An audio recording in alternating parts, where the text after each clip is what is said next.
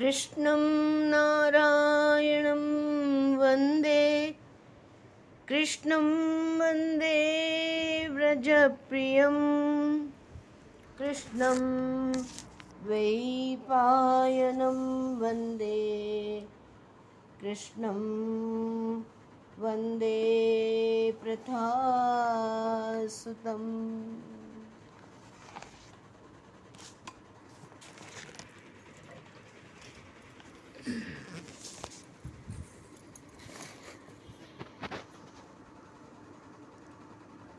सुत पुराणी को शौनक जी कहते हैं कि एतद ब्रूही कथा सारम भगवान, आप मुझे कथा का सार कहो। और दूसरा, भागवत में ऐसे कहते हैं कि जब नैमिषारण्य में यज्ञ करते थे और सूत पुरानी दिख गए तो सबको बोले कि हम यज्ञ याग तो करते हैं। आपने शंकर भगवान के बारे में, रुद्राक्ष के बारे में सब कथा सुनाई। पर इन कथाओं का सार क्या है? वो कथा सार हमें कहो। तभी सूत कहते हैं कि मैं व्यास महर्षि ने मुझे सिखाया है और इतना तो मैं नहीं कह सकता, पर थोड़ा सा कहता हूँ। कथा का सार कहता हूँ। तो श्रीमद् भागवत जी की महिमा गाते गाते समझना क्या है? अपने भीतरी कण में जो छुपा हुआ है परमात्मा कहो कृष्ण कहो शक्ति कहो ईश्वर कहो परमेश्वरी कहो। अब वो सब ज, सब घट मेरा सही सब जगह तो है। पर अनुभूति कैसे हो? अपरोक्ष की अनुभूति कैसे हो? ये ही तो सब मोक्ष की ओर ले जाएगा। तो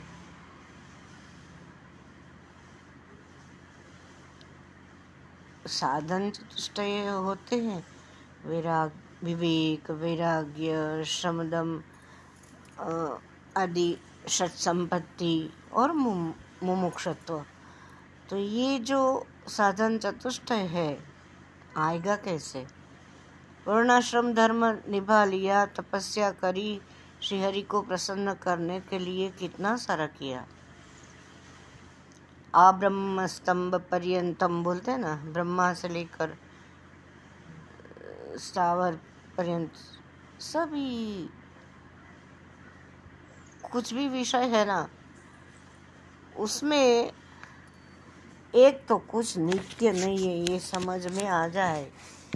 तो वो श्रीमद् भागवत जी से भी नित्य नित्य विवेक तो आता ही है कि क्या नित्य है, क्या अनित्य है, दृश्य क्या है? दृष्टा होने से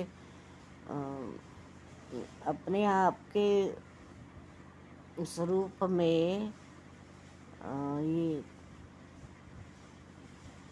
स्थिर होने के लिए क्या करना चाहिए? तो महर्षि व्यास ने इतना सुंदर लिखा है तो शास्त्र वचन में विश्वास, गुरु वचन में निष्ठा, विश्वास यह तो फिर चित्त एकाग्र तो हो ही जाता है और वो एकाग्र चित्त में ही समाधानी वृत्ति आती है। अभी लगता है छूटना छूटना, संसार से छूटना छूटना, क्या क्या छूटना है? कहाँ छूटोगे? ये बनी है रचना जग, जगदीश्वर ने जगत बनाया तो वो खुद ही स्वयं बन गया है। वो कुमार घड़ा बनाता है तो कुमार और वो माटी का घड़ा लगे, ऐसे नहीं है। भगवान ने जगत बनाया तो वो स्वयं बन गए। और छुप गए कहीं तो भी। है ना? तो अभी करना क्या चाहिए? श्रीमद् भागवत क्यों पढ़ना चाहिए? उससे क्या मिलेगा?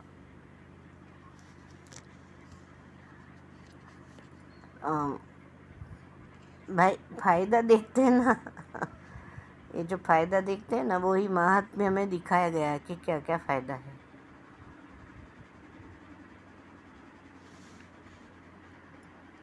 जिससे ब्रह्म ज्ञानी आत्मज्ञानी आत्मा को खोजने, ब्रह्म को खोजने जाते हैं। फिर मिलता क्या है?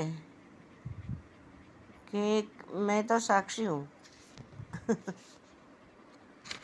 और दिखने वाला तो कुछ है ही नहीं। अगम अगोचर आरती में गाते ना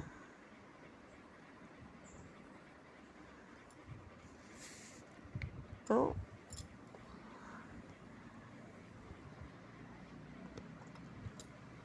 करण करावन हार। कुछ सृष्टि ब्रह्मांड बन के पड़ा है तो कुछ तो बनाने वाला है। कोई कोई तो बनाने वाला है ना उसका। नहीं तो कैसे बना भाई?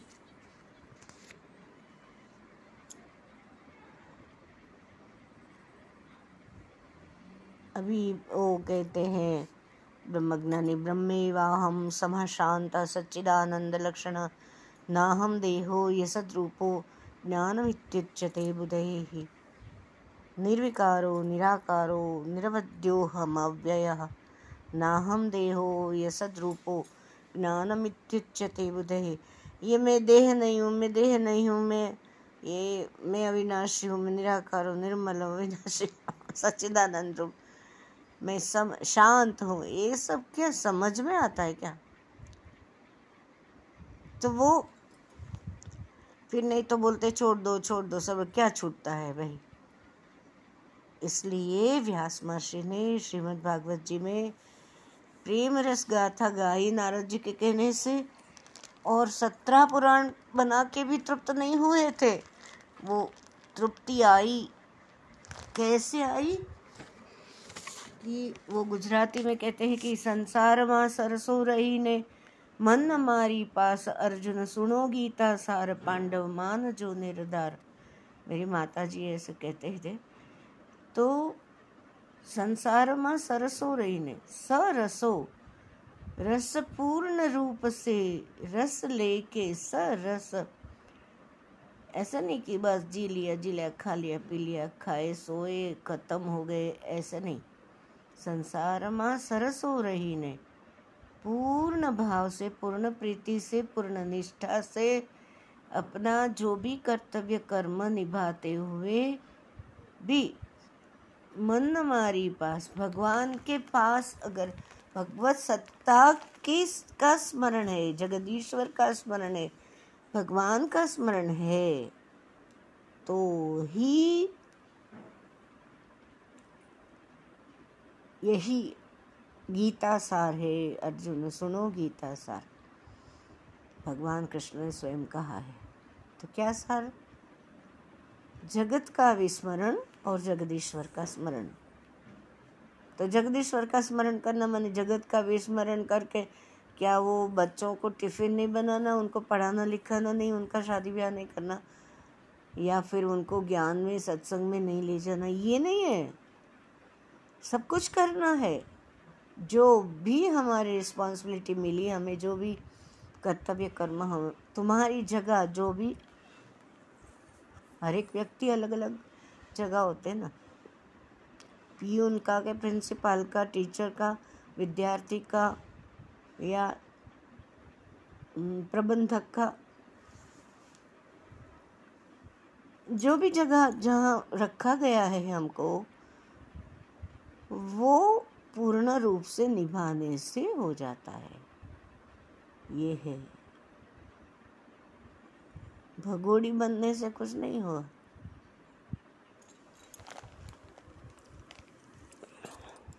भगवान भी रण छोड़ के भागे थे। ये भगवान करते हैं वो करना नहीं है। भगवान जो कहते हैं वो करना है। गुरुजन जो कहते हैं वो करना है। गुरुवचन में विश्वास शास्त्र वचन में विश्वास आप्त वचन में विश्वास, तब बात जमेगी। तो सा, अभी ऐसे तो होता तो नहीं है ना? ऐसे तो नहीं होता है। तो कैसे करना? तो भागवत पढ़ो। भाई, पढ़ने से क्या होगा? तो सुनो, कलयुग में पुराण श्रवण को पूर्ण महात्म्य दिया गया है। अरे कलयुग आ गया, अरे कल कलयुग कोई बुरा नहीं है। एकदम, वहाँ कोई यज्ञ में हड्डी डालने आता नहीं है। यज्ञ याग करो नाम स्मरण करो, भजन पूजन करो, कीर्त, कीर्तन करो, कुछ भी करो, सब कुछ कर सकते हैं हम। अने कलो केशव कीर्तनाथ कलयुग में केशव का कीर्तन ही है। तो फिर वो श्रीमद् भागवत पढ़ेंगे।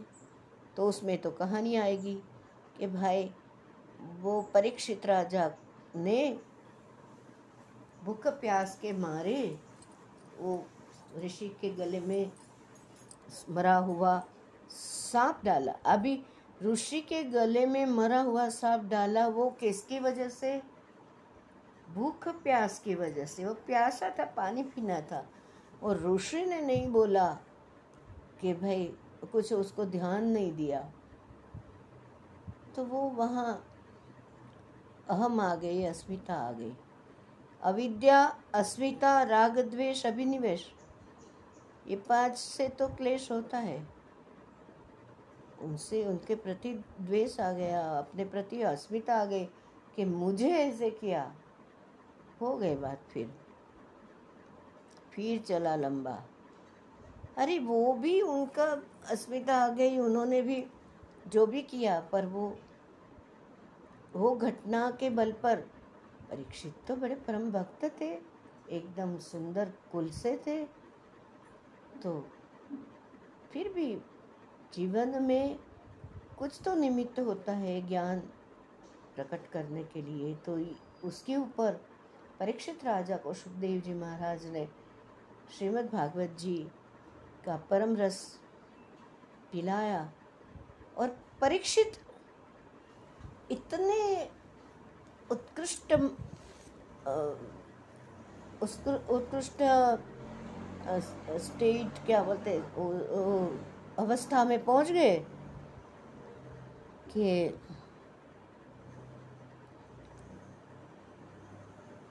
सात दिन के बाद तक्षक नाग काटने वाला था।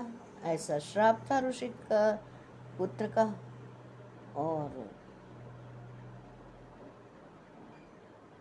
फिर वो उनका मृत्यु सात दिन के बाद था। जीव मात्र को ही तक्षक नाग काटने आता ही है। तक्षक माने क्या? काल का स्वरूप। कभी न कभी मरना ये जात से ही ध्रुवो मृत्यु ध्रुवम जन्म मृत से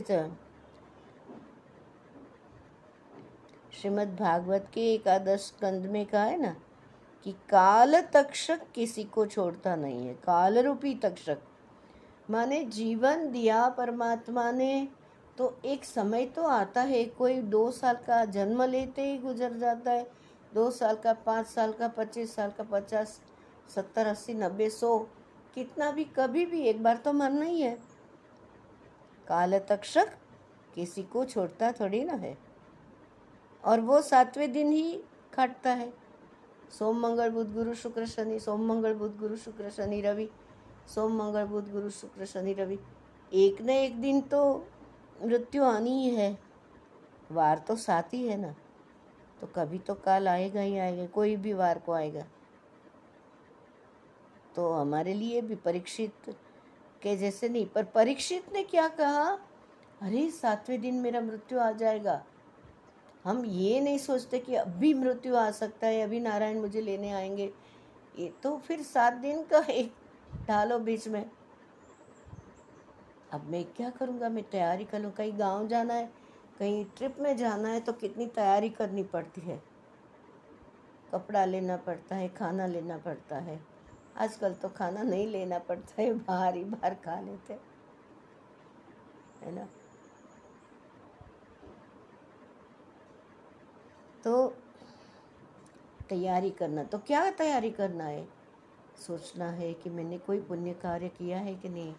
मैंने किसी के हृदय को शांतवन दिया है कि नहीं? मैंने ईश्वर का पूजन किया है कि नहीं?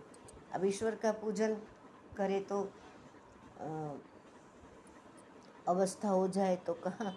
मूर्ति पूजा में मूर्ति को से स्नान कराने के लिए पानी लाना पड़ेगा, फूल लाना, चंदन घसना पड़ेगा। अवस्था वालों को कहाँ होता है? वृद्ध हो गए तो। नहीं होता है ना? तो तो फिर क्या करना? तो ईश्वर पूजन करना कैसे? तो गुरुदेव बताते हैं ये न केन प्रकारेण यस्य कस्यापि देहिनां सन्तोषं जनयेत् प्राज्ञः तदेव ईश्वरपूजनम्।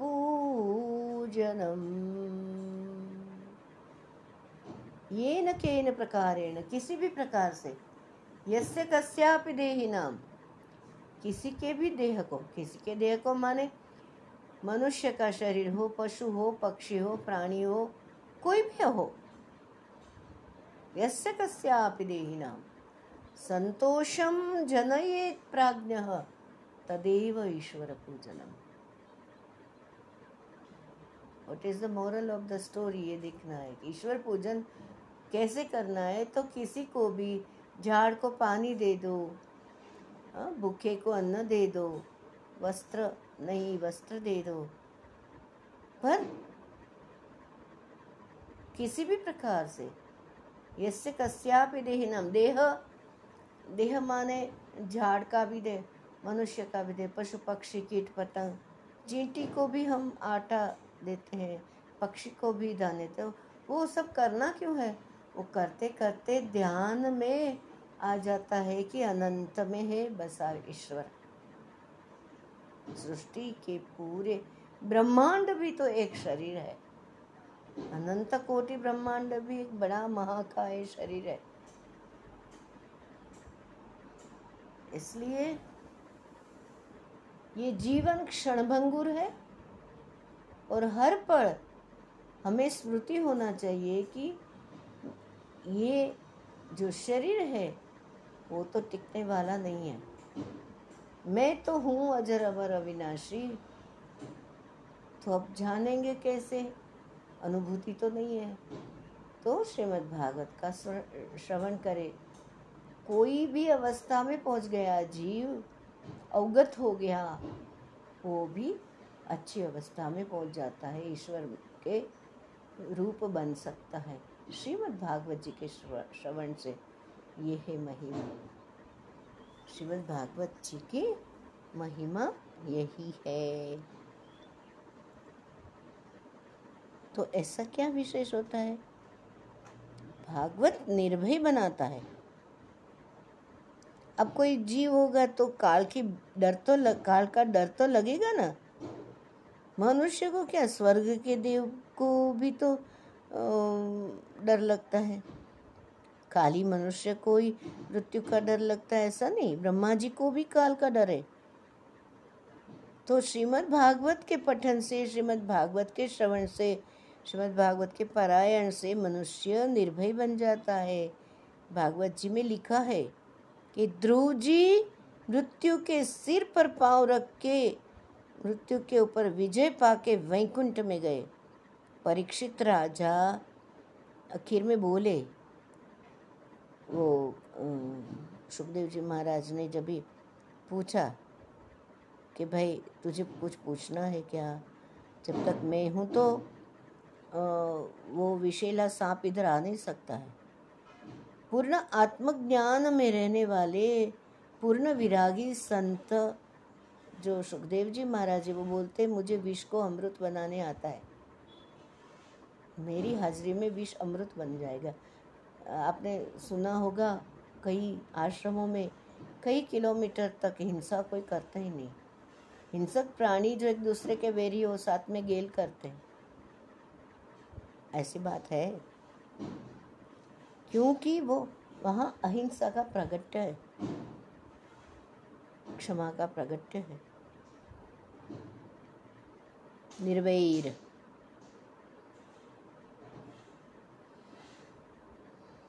तो परीक्षा, राजा ने कहा कि मुझे तो काल का कोई भीति नहीं है, डर नहीं है। सुखदेव जी महाराज ने पूछा कि भाई, अभी कुछ प्रश्न पूछना है क्या? तो पूछो, मेरे सामने नहीं आएगा। तब जाके परीक्षित जी कहते हैं कि आपने मुझे इतना प्रेम रस पिलाया है कि मैं अभी जान गया हूँ कि मुझमें और डंसने वाले मृत्यु के घट उतारने वाले तक्षक में भी वही परमात्मा है, कोई भेद नहीं है। तो फिर करना क्या है? वो परीक्षित को कैसे डर निकल गया? प्रभु में प्रीत लगाई कि अरे, मैं छूट जाऊँ, सात दिन में कोई मुझे ये कथा सुनाए। तो प्रभु की प्रीति के बिना काल की भीति नहीं जाती है परीक्षित के काल की भीति से छूट गए परीक्षित महाराज। क्यों? क्योंकि ज्ञान प्राप्त किया कि सब में वो ही वो ही दूजा न कोई। तो प्रभु के साथ प्रीत करें, काल की भीति चली जाती। श्री परमेश्वर प्रीत्यर्थम संध्या उपाशिष्य से बोलते हैं, संध्या क्यों करते? हैं क्योंकि प्रभु की प्रीति पाने के लिए। भागवत की आश्रय करे तो निर्भय बन जाते हैं।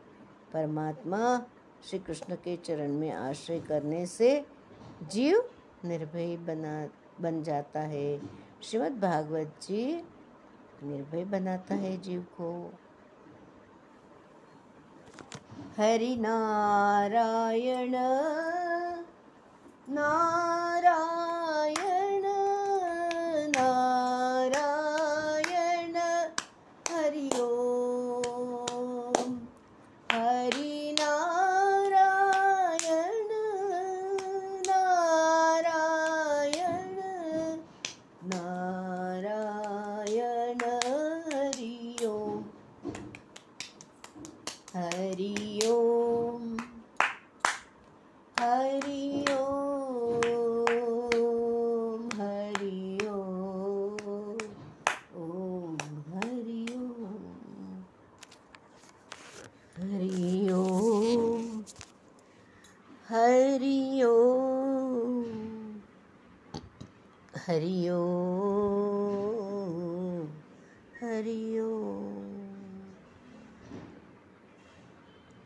जय जय श्री राधे श्याम, जय जय श्री राधे श्याम, जय जय श्री राधे श्याम।